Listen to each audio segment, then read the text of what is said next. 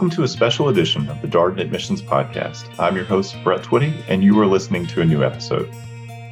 On this episode of the podcast, I'm excited to share a recording from a recent installment in our ongoing Faculty Spotlight series, a series we call Office Hours, featuring Yo-Jud Cheng.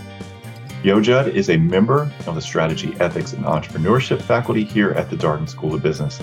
And in this conversation, we talk with her about her background, what led her to Darden, her interest in corporate governance, some of her recent Darden Ideas to Action articles, and so much more. I think you're really going to enjoy this conversation. So without further ado, here's my interview with Yo-Jud Cheng. Yo-Jud, I will tell you, it was a lot of fun coming up with the questions and talking with you earlier this week because this felt like a very kind of like rip from the headlines session. We're going to talk about a lot of a lot of companies that have been in the news uh, a lot over the past couple of years. So thank you for joining. Of course, yeah, happy to be here. All right. Well, um, first of all, I would just like to begin by saying, um, real quickly, uh, to acknowledge all the, all the nice messages we have received from prospective students and and from people who are um, sort of keeping up with what's been going on in Charlottesville this week. Obviously, this has been a challenging week for the university, but I wanted to thank everybody for the outpouring of support and all the nice messages that we have gotten. And I, I wanted to thank you also for being here today and joining joining for the webinar. So um, uh, thank you thank you all. And so, uh, as we as we get started here, um, I always find it nice just to hear a little bit more about about your story and and ultimately your your background. So, share a little little bit more with our with our attendees today about your story. Yeah. So, thank you, Brett, so much for for having me here. Um, I said my name is Yo-Jud. I'm a strategy professor here at Darden. Um, I was born in New York, and my family kind of lived in a couple places around the northeast of the US uh, before we moved to Taiwan when I was seven, which is where my parents are originally from. It's where they still live now. Um, and I was there until the end of high school before coming back to the US for college um, where I went to Wellesley College, which is a women's college outside of Boston, Massachusetts.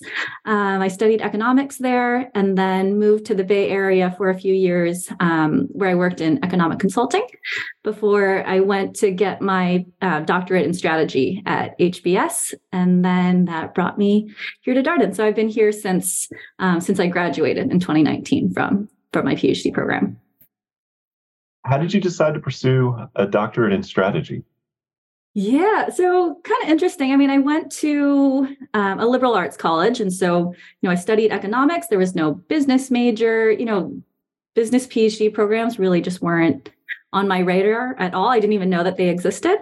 Um, but I knew that when I graduated from undergrad, I was I was interested in, in sort of potentially going down the PhD route. Um, but when I started looking into economics PhD programs, I realized, you know, I was looking for something maybe a little bit more interdisciplinary.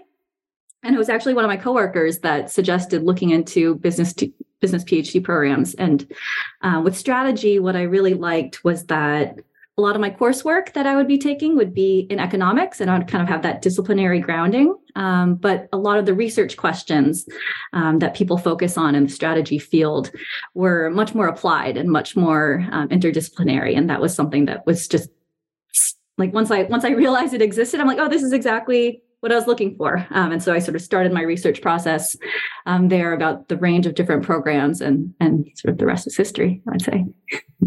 Well, you mentioned you've been at Darden since 2019. So how did you how did you decide Darden was the place for you? Yeah, so this is my fourth year here now. Um, and I would say so in your last year of a business PhD program, if you're interested in going into academia, you kind of go on the market. and so essentially you get the chance to sort of fly out, interview at a variety of different schools. Um, and, you know, what really stood out to me about Darden was just how well rounded um, they like our faculty to be. And so there's sort of three big things. It's, you know, being, you know, an, an excellent teacher in the classroom, a rigorous researcher, and then also influencing managerial practice. Um, and you know, schools have different philosophies around that. Some schools specialize more on the research side. Some schools specialize more on the teaching side. Um, but Darden's philosophy about really sort of emphasizing all three of these was something that was you know really appealing to me, and it was something that sort of I aspired uh, to be in my career. And, and ideally, I see these three things as being really mutually reinforcing. And so that was something that was um, really stood out to me when I visited Darden and that I thought would be a good fit for for my interests. Um, and beyond that, just visiting, you know, I, I just got along really well with the people here. I just had such a good feeling being on grounds here. Um, I'd never been to Charlottesville before, um, and and I just could see myself um, really enjoying being a part of this community. Well, it's so interesting to hear you tell your story because it, it, parallels what a lot of our prospective students, uh, particularly those looking at the full time MBA program, the residential program in Charlottesville, the process they go through. Many have mm-hmm. not been to Charlottesville before. They're coming, they're evaluating the community, they're thinking about culture.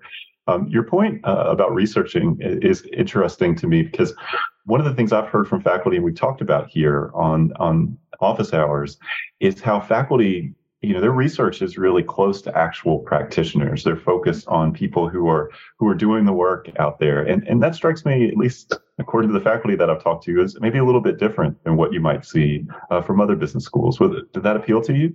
Yeah and, and i think a big thing is just people are so open-minded about research here and what research can look like. Um, and, and you know there are pros and cons of different models but you know in some schools you find that you have a department where everybody is working on really really similar topics. And, and that can be great because you, know, you can co-author with one another. You can sort of get really deep into the details um, with one another. But um, darden is a place where i think faculty really have an opportunity to kind of develop their own sort of unique path forward and, and that's kind of embraced here um, and even just down to you know how our offices are set up here we we don't sit in departments we're all mixed in together and i, I think that kind of infuses a lot of what we do and so you end up um, with people that that research topics that span a lot of boundaries um, and that's something that i think one sort of sort of translates really well into the real world and then two on the research side for me is, is just so fun to to see all the different types of things that people are working on all the time. Well you teach uh, strategy in the core curriculum. And you also teach an elective, which we're going to talk about strategic corporate governance. And, and we're going to spend a fair amount of the conversation talking about corporate governance. But before we get there, uh, what's it like to teach strategy in the, in the first year core curriculum? Yeah, so the class that I teach um, is in the first year. All um, first year MBA students will take a core strategy class. Um, and so, for those that don't know, you know, Darden structures the first year within sections. And so you sort of come in, you have your section, you take all of your core classes with that group of people. Um, and so before even getting into the content of the class, um, it's really fun just to be a part of that core experience because you have you have sections they develop their own norms their own cultures um, and they really develop a, a kind of cool sense of camaraderie amongst one another and they get to know each other really really well um, and so, as a faculty member, one, it's really fun just to be kind of a part of that um, component of the Darden experience, and two, just you know, getting to work with a group of students that are you know so familiar with one another that really support one another both inside and outside the classroom. I think just infuses something really special into the classroom environment that just makes it you know so fun and rewarding to to get to be you know the faculty member to um, to work with students in, in that type of environment in terms of the class itself, what I love about strategy is that we get to wrestle with these really, really big picture questions. And oftentimes they're questions that have really no clear answer.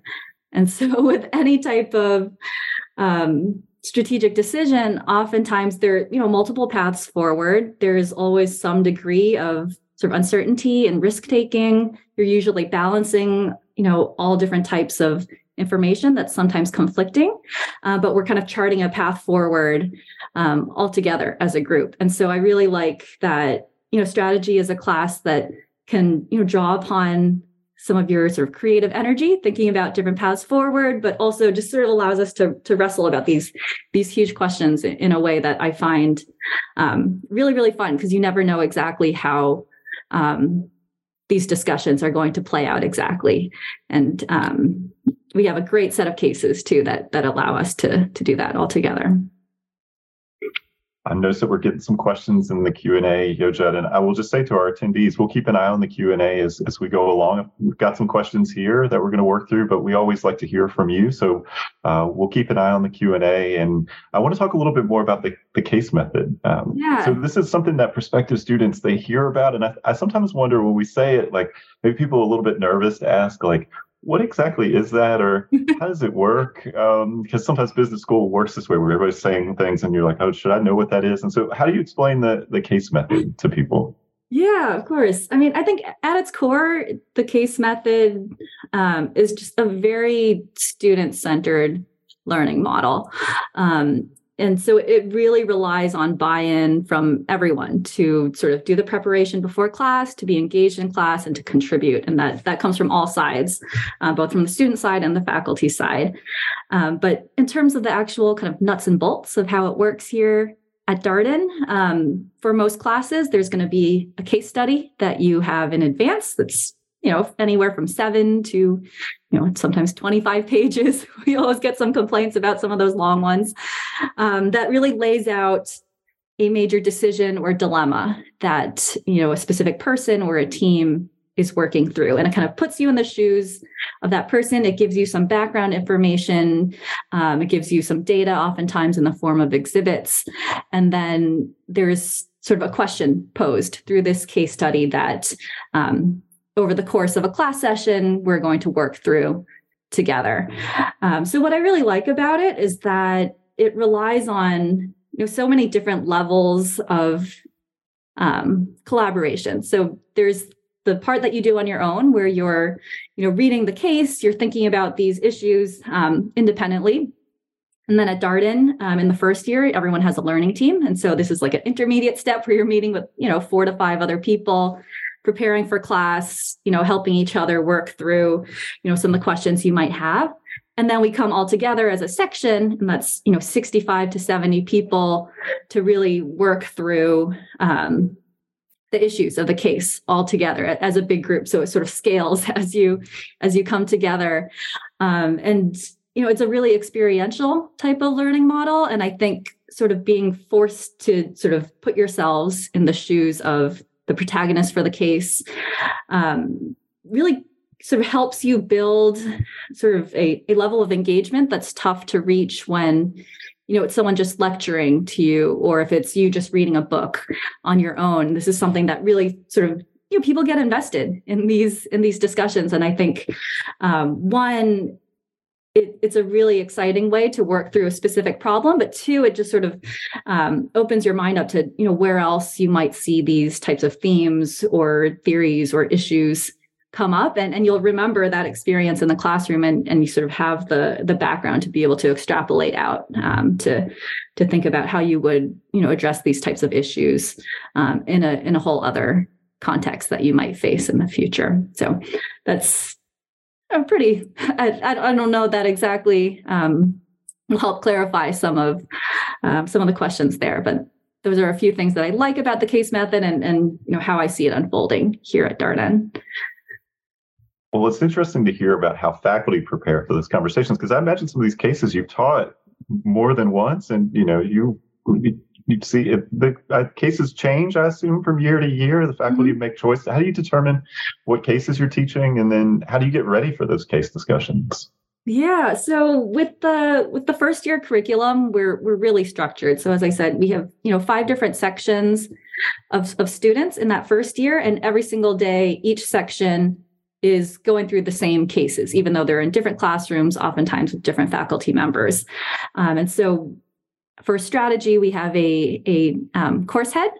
And so that's the person that's setting the syllabus across all five sections. So we know, you know, every single day, you know, everybody in that first year in Darden is going to be discussing the same case and strategy. And by the time we reach the end of um, the end of the year, everyone's leaving with the same um, sort of core set of experiences and the core um, sort of background knowledge as you go into the second year.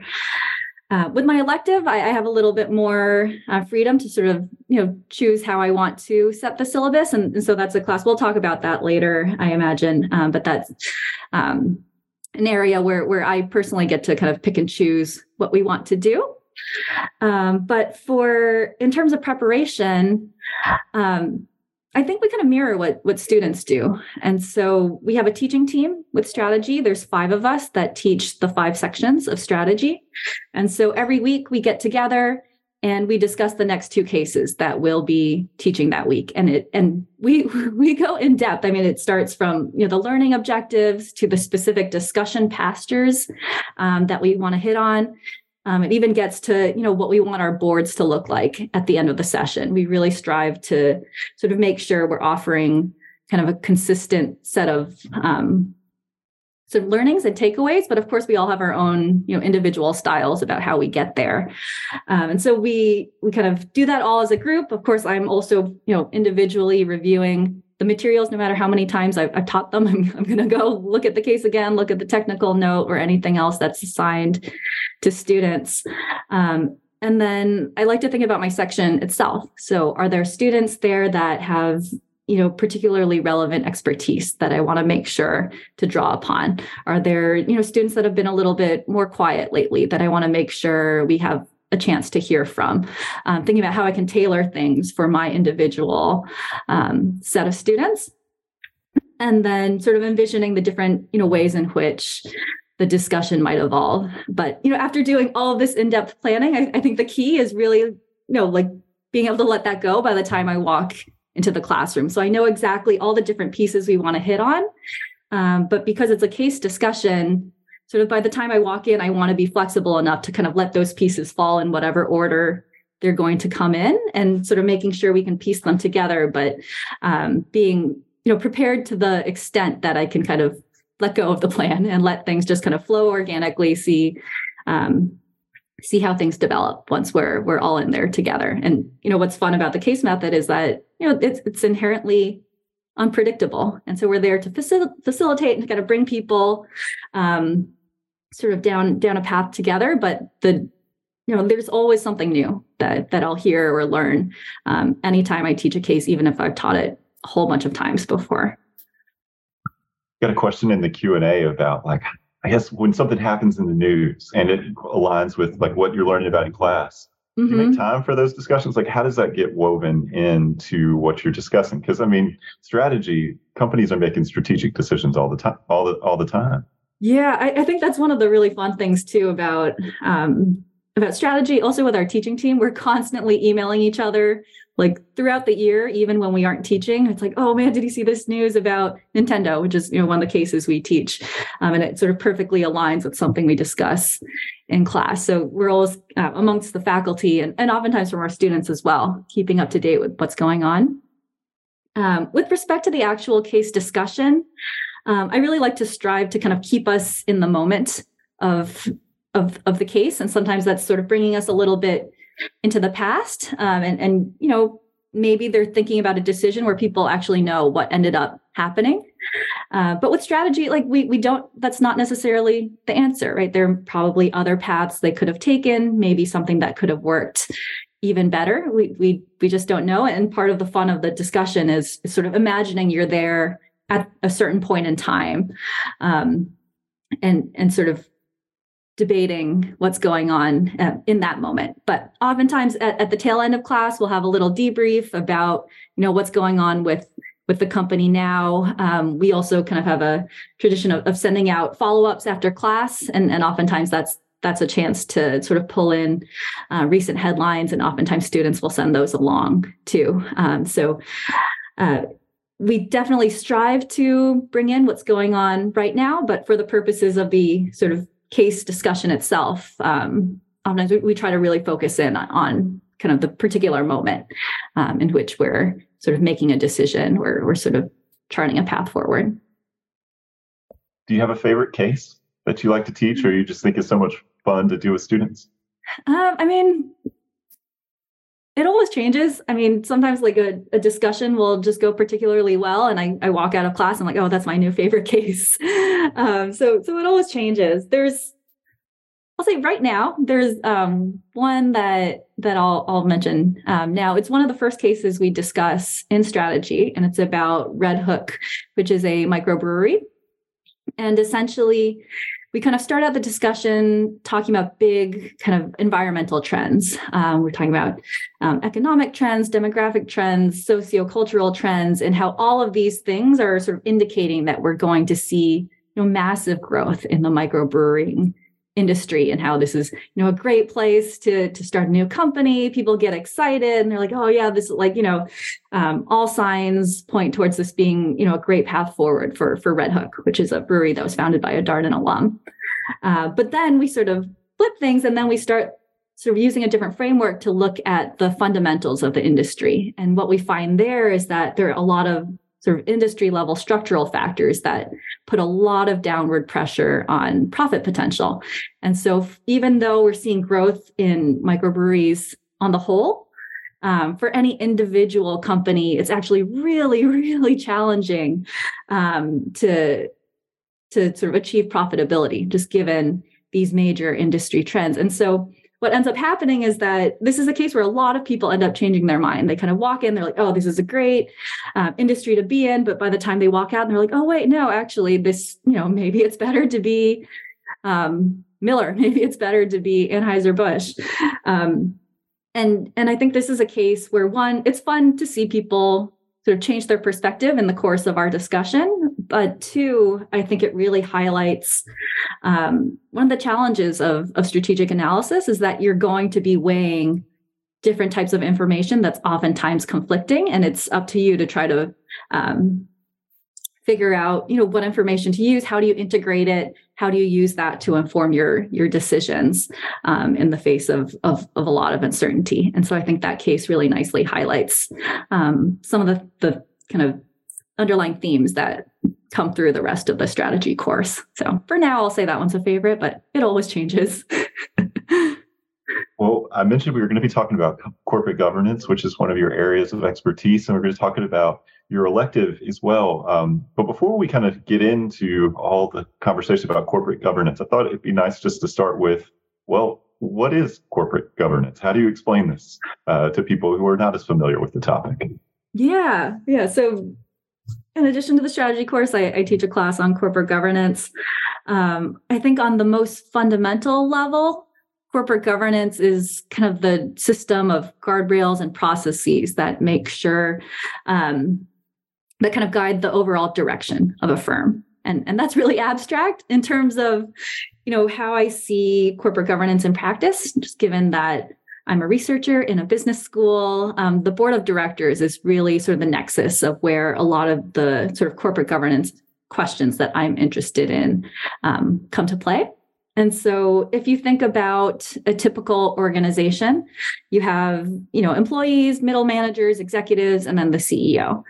And then in a public company, or, or in, in any company really, you have a board of directors that sits above that entire sort of pyramid there. Um, in a public company, the board is elected by shareholders to essentially um, act on their behalf and make sure that management is managing the organization um, in their best interests. And so, if you think about the CEO in a typical company, and you're like, okay, they're at the very, very top of this hierarchy. You know, who's their boss? Um, it's the board. The board is the group that sets their compensation, that hires them, that has the power to fire them. Um, and they're really sort of there to oversee the overall direction of an organization. They aren't there to run things day to day. They aren't there making the kind of small tactical decisions. They're there sort of looking at the overall sort of big picture for an organization. And so for me, corporate governance is a lot about you know what is that board of directors doing you know what are their responsibilities how well are they executing on on sort of um, what they need to do to make sure that an organization is run effectively for the long term. So for me corporate governance uh, in practice is a lot about you know the activities of, of a board of directors that oversees an, an entire organization. How did you get interested in this in this topic? Yeah, it was uh, very roundabouts, kind of similar to how I ended up in a strategy program. I mean, I prior to applying to grad school, I can't say I would be able to say what corporate governance is um, in any type of um, knowledgeable fashion. But I would say, kind of entering grad school, I was always really fascinated by this idea of how individuals within a firm can kind of really shape the trajectory of an organization and how you know you can have you know a, a, huge organization but then you know you have certain people that just hold so much influence over the direction that they're the sort of decisions that they make have just extraordinary implications for um, both people within the organization and outside. And that was just always something that you know, was really fascinating to me. And so, kind of as I went through grad school, what happens is that you kind of take two classes or two years of, of classes. And then the third year, you're just suddenly all on your own. and essentially, you're tasked with kind of finding your own research identity and figuring out what you're going to write for your dissertation. And really, you know, if I had disappeared for months, I don't know if anyone would have would have realized it because they they really just kind of let you set you free to figure out what you want to study. And so I was just, you know, reading a lot of books, reading a lot of papers, looking at the news, um, and this idea of CEO transitions um, became something that kind of really highlighted this idea of like, okay, you know, there are certain people that can have a major effect on the direction of an organization. Oftentimes, that's the CEO. Um, and then you have these transitions that so often don't seem to be um, managed very effectively, even in these major corporations where you would expect that they have, you know, great processes in place, they have talented people there to, you know, help run the organization. But I just kept seeing time and time again um, in the news of, of these CEO transitions that just didn't go very smoothly. And so as I tried to dig into why, I realized like, oh, it's, it's the board of directors that makes these decisions. And then I was like, okay, so who is the board? What do they do? And that, that really kind of opened my eyes to the world of, of corporate governance and all the sort of fascinating questions that that arise at, at that level of decision making. Um, and, and so that um, was kind of the area that that I latched onto that third year of grad school. Um, really started to dig in there and and that's sort of the area that i've been sort of actively um, building in terms of my own research and, and now teaching here at darden it's such an interesting point that you make about ceo transitions and just thinking about ceos generally in the board and the relationship between the two because I mean, would you would you say we're living in an era era of celebrity CEOs? You think about some of these CEOs and their company; it's like almost this is a one to one relationship here, but you don't really know the board uh, that mm-hmm. well, or at least I don't. Um, why why is that? Do you think?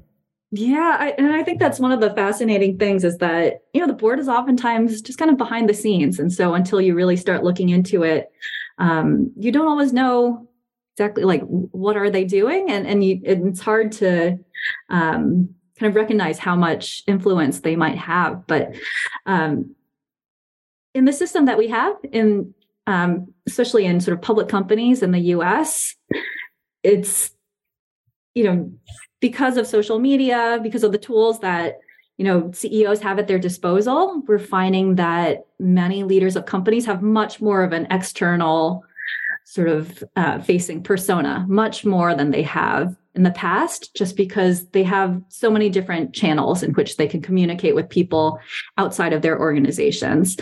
Um, and, and really, really quickly too and, and sort of individually it's not something that's necessarily going through a big pr team or a communications team. You know now ceos just you know at their fingertips for better or for worse can you know directly communicate with with anybody outside the organization uh, and at the same time, I think uh, stakeholders are also expecting to hear more from from our leaders, expecting to see leaders weigh in on social and political issues that you know maybe are outside of the sort of direct scope of of their organizations. And so I think these two things together are really creating a situation where we see so many companies that are really you know their identities are so tightly interlinked with their CEOs.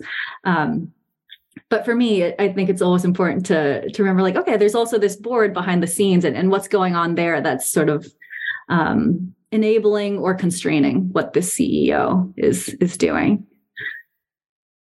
One of the things that struck me as we were having our planning call and we were talking about some of the things that you've written about what you're going to talk about here is that some of these headline stories about WeWork, Spotify. We're going to talk about Twitter here. Like you can look at them in a lot of different ways, but invariably there's a corporate governance angle to it. And, and I was wondering, um, when you are doing your research, are you more oftentimes looking at examples of bad corporate gov- governance, or really like this is a company doing this exceptionally well? Where where do you think there's more opportunity for you in, in your research? Yeah. So one of the interesting dynamics that that emerges is that, you know, in the ordinary course of business, you don't hear that much publicly about what a board is doing. You know, they're taking minutes during their meetings, but these minutes are not made public. Um, you don't have you know press conferences after board meetings where people are coming out and, and, discussing you know the specific decisions that were made because oftentimes these are internal discussions that you know have where you know really sensitive business issues are are discussed and so typically you just don't hear very much about what the board is doing what are they discussing? Um, and and in general if, if they're doing a good job as serving as the kind of checks and balances then then usually you know it, it's almost a good thing to be like okay like things are under control. We don't need to know exactly what's going on day to day um, at the board level.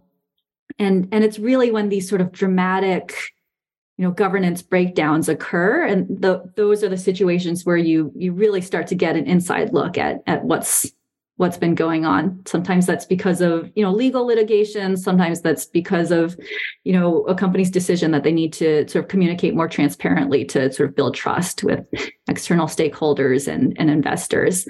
Um, and so oftentimes when you look at the news when you read books about governance um, a lot of the research studies you see um, are built upon these these major breakdowns of, of situations where you see bad governance. Um, and there's plenty you can learn from those situations. And, and a lot of these um, types of events really help us um, think about how governance can be improved moving forward. Um, but in my research I, I, have been trying to you know make sure we can kind of see the other side of the picture. And so um, I use a lot of different types of research methods uh, with the work that I do. And so, you know, conducting interviews, using surveys, things like that um, are all sort of tools that that I've been sort of employing to to try to see, you know, what's happening in the normal day-to-day course of of a board meeting. You know, what are like the signs of, of what's going on when things are are going well and trying to make sure we're seeing both sides of the kind of good and bad governance um, events. Well, let's talk about your strategic corporate governance elective. So tell us more about this class. Yeah, so this is an elective that I teach uh, for second year students. So after students go through three quarters of the core curriculum at Darden, they then have their fourth quarter as a first year, and then four quarters as a second year to kind of pick and choose exactly uh, what they want to take. And so this um, is a class that I offer in the second year. And it's all about boards of directors. And essentially, the first part of the course is about the different responsibilities of boards. And so it's things like um, how do you s- determine what capabilities you need? How do you build the right um, culture and dynamics within your board?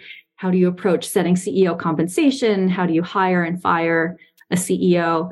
Um, that's the first part of the course. And then the second part of the course is sort of integrating across all of that to discuss, you know, major strategic issues that boards are involved in. And so that could be, you know, bringing a company public, that could be, you know, navigating a merger or acquisition situation. It could be engaging with an activist investor. Um, it's sort of uh, thinking about these sort of major strategies or big picture questions that that boards are involved in and the kind of different dynamics at play. And that's what we discuss in the second part of the course. So that's kind of how i've designed it.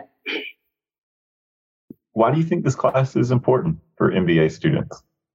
Yeah i mean so one of the things that i i find really fun about teaching corporate governance um, for second year students is that a lot of people come in with with a very limited knowledge about corporate governance which is which is what i expect. And so on that first day of class I, I, give them a survey. I ask them about you know all different types of corporate governance issues and their views on them. So like things like you know should a ceo um, weigh in on social and political issues? Do you think that the level of ceo pay in the us is is too high?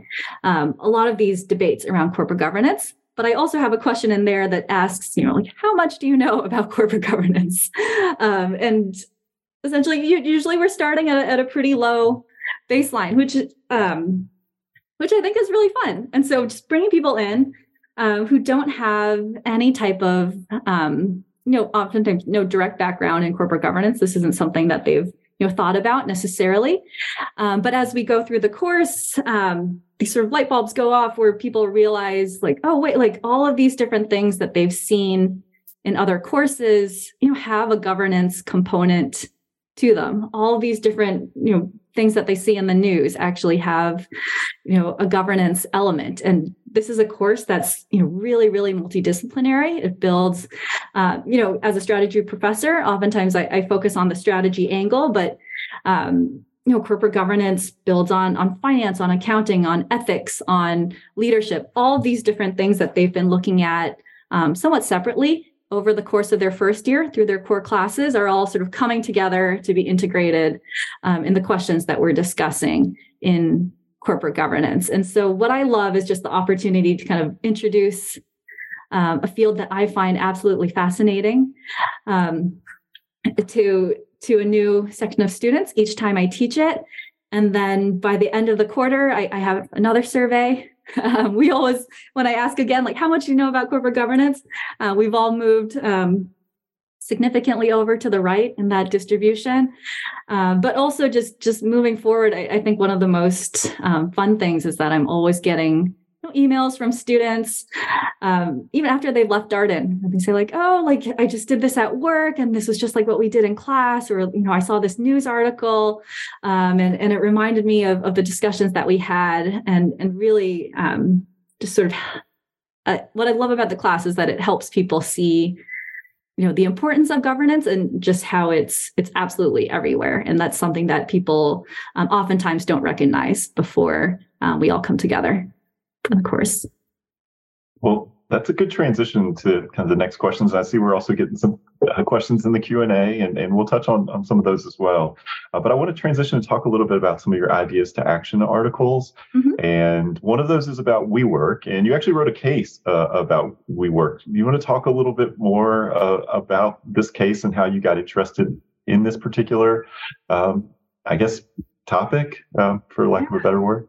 Mm-hmm. So, I mean, I'm always on the lookout for interesting new cases. Um, as we kind of talked about earlier, with the elective, it, it's kind of up to me to decide how I want to design the syllabus. A lot of the cases that we discuss are, are ones that that I've written, kind of specifically tailored for the course, and so I'm always looking for interesting um, new topics. And so with WeWork, this was one where I just became obsessed with what was going on. There were, you know, thousands of articles about the kind of botched IPO process with WeWork, and I, I probably read like 95% of those articles. um, but what, what was fascinating there was that, you know, a lot of the focus initially was on the CEO, Adam Neumann, some of his kind of personality quirks, you know, strange things about how, you know, he was choosing to lead the company. Uh, but then you also start to get a bunch of articles around, you know, what was wrong with their governance system. And that was also fascinating to me looking at like, okay, they chose to implement these certain practices that are, you know, really out of the norm from what you see um, in other companies in the same industry or other companies that are approaching an IPO. Um, but the kind of more I looked at it, the more I was interested in, in why this happened in the first place. You know, we had a board of directors that was filled with very, very experienced investors and venture capitalists that had successfully brought other companies public. Uh, presumably, they, you know, had experience sort of evolving and, and sort of developing a corporate governance system that would be appropriate for um, a company that's that's approaching an IPO. And in this case, it, it just really didn't happen.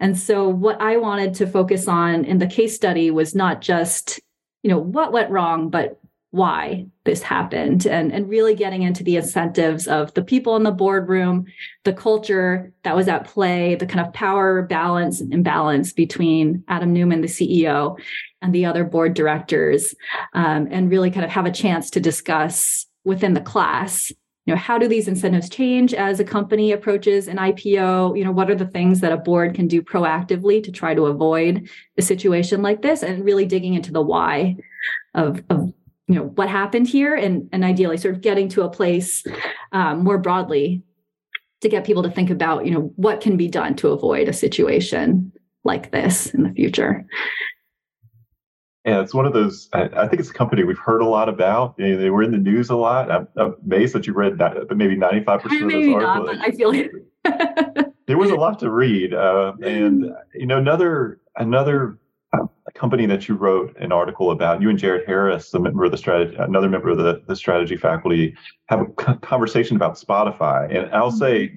you know, Spotify user here, um, and I had not thought about the Joe Rogan scandal and all of that as a corporate governance um, issue. I thought about it as just like, well, well, Spotify has gotten themselves in a difficult situation when they've given a hundred million dollars to this podcast.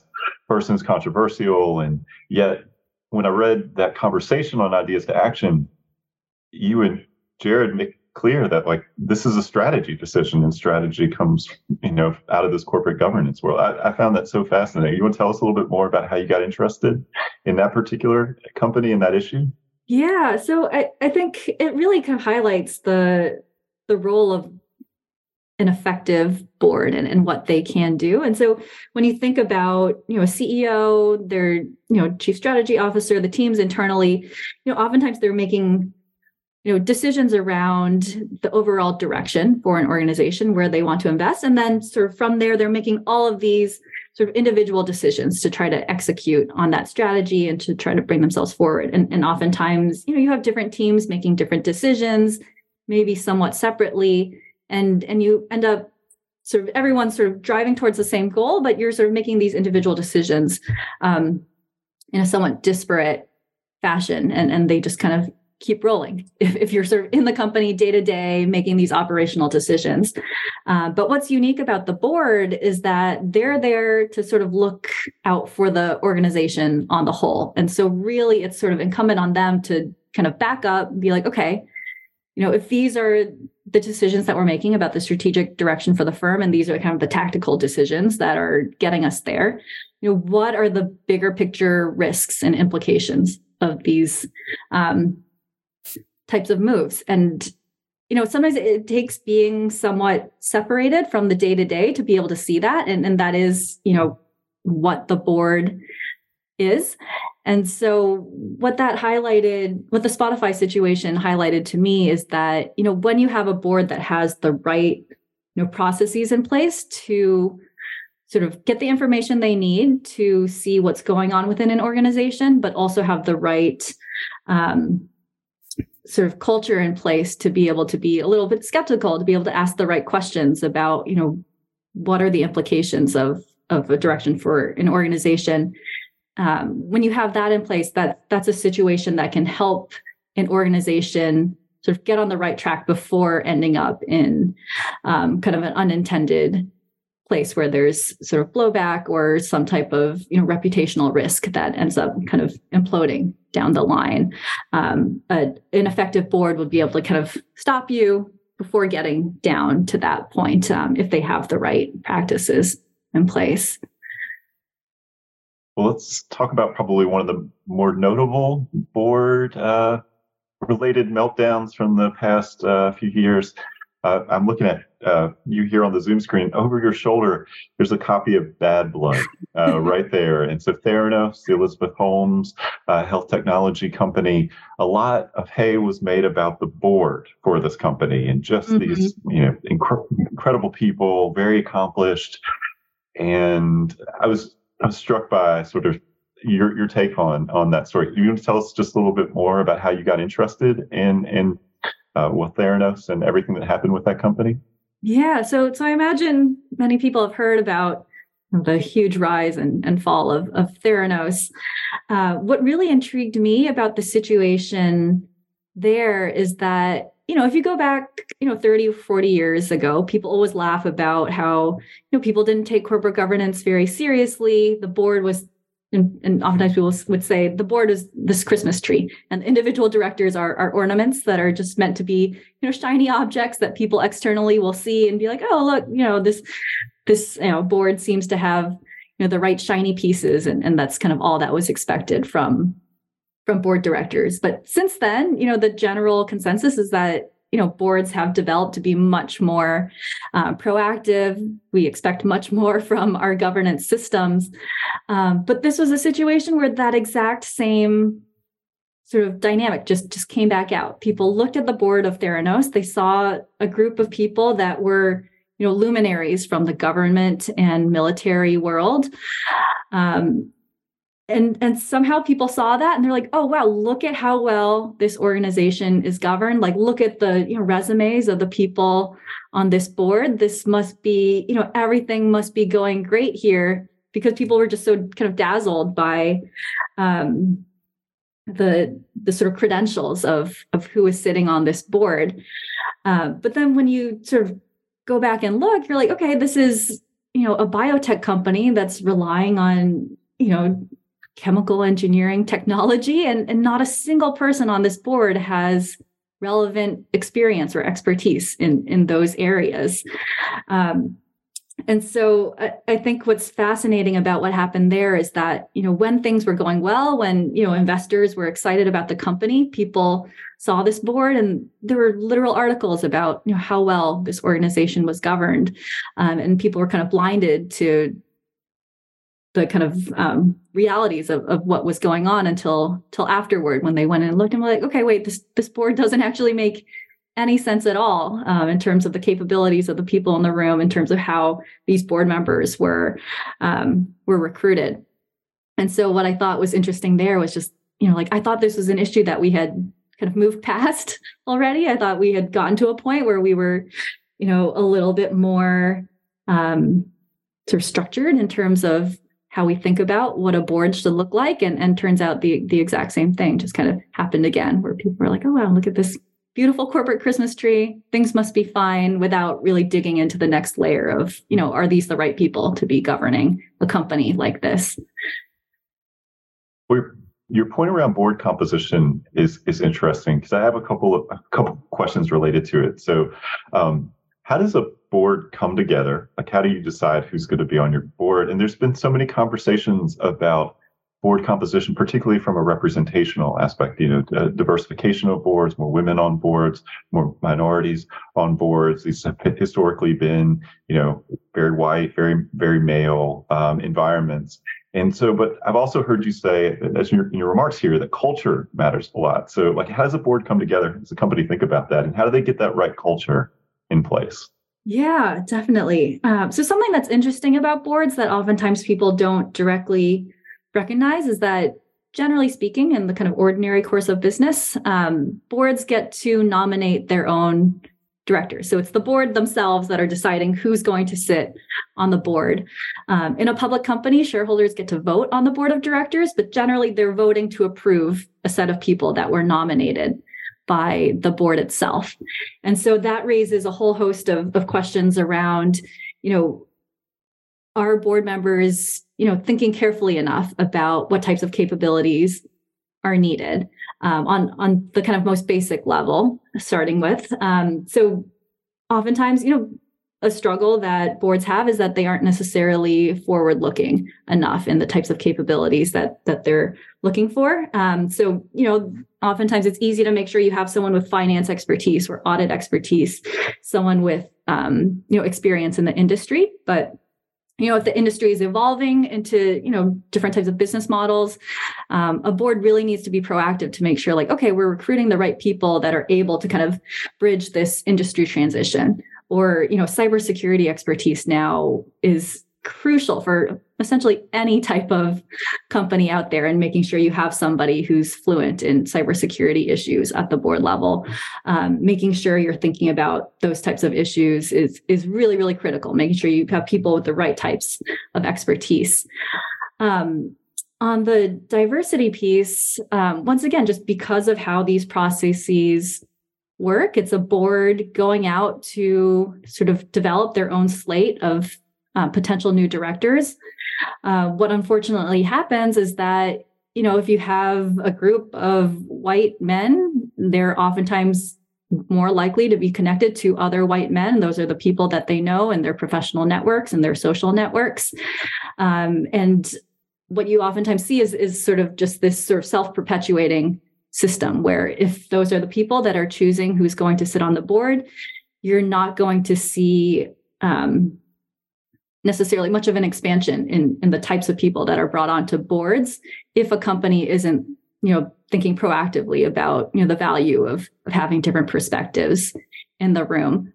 Um, and so for a board, just given that they need to oversee these major, major sort of big picture questions, it, it's really crucial to be able to have a broad set of perspectives there. Um, and one thing I always like to think about is, you know, like what's the purpose of, of getting a board together, right? So if you think about a situation where you have a bunch of board directors that you know they went to school together they you know go on vacation together they're you know people that have known each other for years and years and years they walk into the board meeting you know someone says something and everyone's just like oh yeah couldn't have said it better. Totally agree you know this is exactly what i was thinking. And you walk out and you're like man what a great meeting. Like you said exactly what i was thinking. And, and people can feel great about that and be like oh wow what a great board meeting.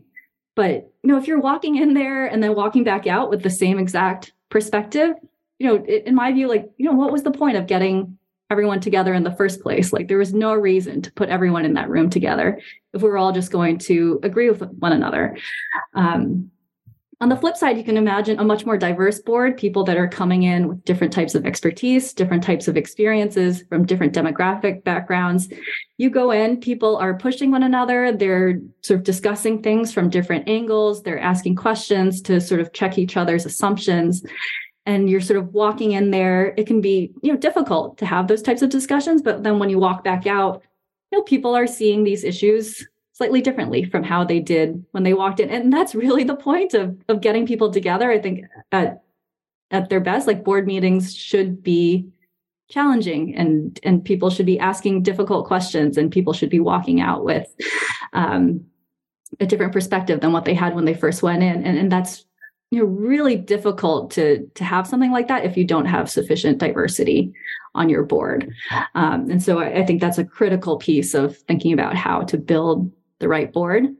Um, but in order to go into the culture piece, I kind of see both as being critical. You need so the people with the right capabilities, but you also need the right culture. So, you know, you can have the most brilliant, wonderful people in the room, but if you don't have a culture that allows people to kind of share their expertise or to effectively, you know, work with one another, you know, you aren't going to be able to reap the benefits of having those people in the room. And so, kind of both pieces are, really, really critical in my view for um, good and effective corporate governance.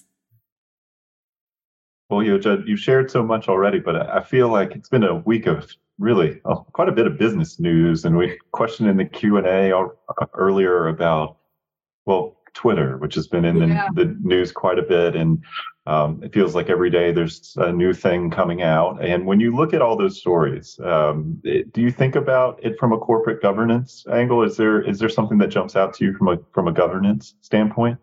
Yeah, I mean, Twitter, like Twitter and Elon Musk just offers endless fodder for discussion. I mean, I've been teaching my corporate governance elective uh, for the past four years, and and obviously you know this twitter situation wasn't um, on the radar you know in 2019 but there's always something going on with elon musk that that we can discuss in class. And so uh, for me you know there's almost always a governance angle to anything he does there. Um, but i think what's kind of interesting about elon musk and and right now with twitter is that you know oftentimes with with you know with WeWork with theranos we were seeing you know governance breakdowns in a way where we were seeing themes that were consistent with you know things that we've seen happen in other companies. And so the question there is like okay why is this happening again? You know what what went wrong? Why did it go wrong? But it's sort of in a way that we've seen things unfold before. Uh, with elon musk it's you know he makes a certain move and then you're like okay based on how other you know other events have have unfolded i would guess that X, Y, or Z would happen. But because it's Elon Musk, it's something completely different. And so you kind of need to throw out the playbook of like, okay, if X happens, then Y is likely to follow. Um, there's just this level of unpredictability and, and just, you know, the way he, um, the decisions that he makes, you know, differ so strongly from what we oftentimes see in other settings that it, it's nearly impossible um, for me anyway to predict what he might do. Um, and so what's interesting there is just every time something happens is, thinking about like okay what might be the implications of him making this decision? And it's an interesting thought experiment because oftentimes it's something that we haven't seen before. And it's sort of unfolding in a way with um, it, it's it's unfolding in a, in a way that that's completely unique. And so the governance questions there are sort of like all right now that this has happened i didn't know this was going to happen but what like you know what might be the implications on on the governance side? And, and it's constantly evolving. Um, but anytime i see a news article about twitter these days there there's always some i'm thinking like okay so you know what would this mean for the governance system in place so we've talked a lot about these kind of celebrity CEOs or celebrity founders. The, the person they became outside personalities, or you knew you knew the person um, as almost again before you even knew anything about the company. Like you, you had met the person too.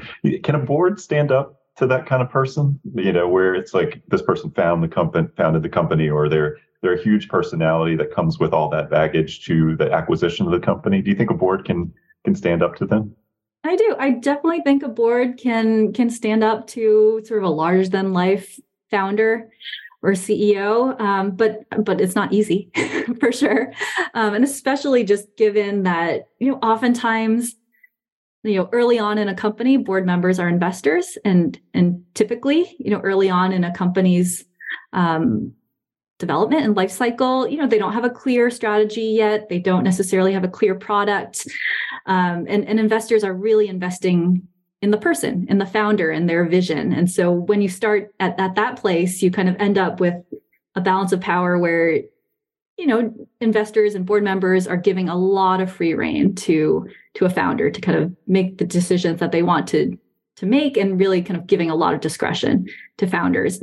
Um, but as a company develops, I think, you know, as we've seen with cases where, you know, somebody just has so much um, discretion and, and power unchecked, this really is, is not a good thing for the kind of long term um, sustainability for a company. And so boards, I uh, it's certainly in their best interest to recognize as a company evolves, you know, putting in some of these guardrails, putting in some of these processes in place to make sure that, you know, it's more than just one person making these major decisions that have so many, you know, wide ranging and long term implications. Um, making sure they have the right team in place making sure the you know the board has access to the right information to be able to both monitor and kind of collaborate with the management team is is definitely in a company's best long-term interest and, and for that reason you know board members that recognize this um, should be able to kind of build the systems that are needed to to create a, a better balance between um, the the board and management and um, the decisions that are that are made there. Well, Jed, we covered a lot of ground today. Undoubtedly, I'm sure some of our attendees have gotten interested in this particular topic. Maybe like the students in your strategic corporate governance class, they showed up, maybe didn't know a ton about corporate governance. They know more now. Um, any books you would recommend? You know, what are what are two or three books for people who are interested in further exploring this topic? Yeah, definitely. So, as you mentioned, on my bookshelf behind me, Bad Blood by John Carreyrou, all about um, the situation at Theranos. The author is the Wall Street Journal journalist that wrote that initial set of articles that really started to kind of poke holes in, in this sort of beautiful, you know, external image that Theranos had had cultivated, um, and you know, really fascinating insights into kind of the governance system there and what was going on behind the scenes. Um, the one thing I'll say is, is don't start reading it on a weekday because you're going to be up until 3 a.m. because you won't be able to put it down. And then, you know, you're going to be really tired at work the next day. So Bad Blood by John Carreyrou. Um, on the, the good governance side of things, I would love to recommend um, Ride of a Lifetime. It's the autobiography memoir by the former CEO of Disney, Bob Iger. Um, and so he stepped down in 2020 after a really successful tenure as the um, head of, of Disney. And what I love about his memoir is that he really goes into his decision making process around these big, major strategic calls that he had to make over the course of his career. And he also talks a lot about how he thought about, you know, collaborating and working with with his board and how he convinced them to sort of buy into his vision you know the times when they were really pushing back um, and sort of were skeptical about what he was doing and, and how he thought about that um, relationship with his board and some of those internal discussions. Um, that that's a fantastic one that that I really enjoy and and you know it has a happy ending. This is a, a positive governance story for that one. Um, the third book I'll recommend, much more of an academic book. It's called um, "Searching for a Corporate Savior." It's by Rakesh Khurana, who's a professor at at Harvard, um, and it's based on his research all about what you would call the, the market for CEOs. And so it's about how CEOs are selected, particularly when a company is looking outside the firm. Um, and it's all about you know the different barriers in place and the different sort of incentives at play that really make it challenging for a board to sort of effectively vet somebody um, and the types of biases that come into play when you're looking for for a kind of corporate savior to come into your organization, particularly um, when you're undergoing kind of challenging circumstances. Um, that was one that I read in grad school. I checked it out from the library, thinking I was just going to, you know, I'll read the introduction, I'll read the conclusion, um, but I got totally pulled in. It was a fantastic um, book that that really gives you insight into what's going on at the board level when a CEO is is selected. So those would be the three I would recommend. All right. Well, thank you, Yo-Jud, for joining us for this office hours conversation. It's great to have you here, and, and thank you to all our attendees and all the great questions. I mean, we're, we're even getting book recommendations here in the in the Q and A. Somebody threw out the smartest guys in the room, the Enron I uh, just story. Read that it's also by. I, there it is. Yeah. And I think there's even a Darden class where they read that uh, book together. It's a it's an interesting one. Documentary is also also very interesting if anybody's curious about about that story. So, um, as always, we're going to share out the recording from this office hours conversation on our podcast, Experience Darden, and the Exec MBA podcast, and we'll also have it up on the Discover Darden blog. And we'd encourage you to join us on December second. We'll be back with another office hours installment uh, with Professor Pedro Matos, uh, who I think may be calling in from Spain for that one. So you'll have to join us to, to see if that's if that's true. But Yo-Jud, thank you so much for being here today, and to everybody uh, wherever you may be in the world. Thank you for your time and uh, for your interest. And that was my conversation with Yo-Jud Cheng, an assistant professor of business administration here at the Darden School of Business. As always, if you have any comments, suggestions, requests, anything you'd like for us to cover here on the podcast, we're all ears. We can be reached at Darden, that's D A R D E N, at virginia.edu. Till next time, stay safe, be well, and thanks for listening.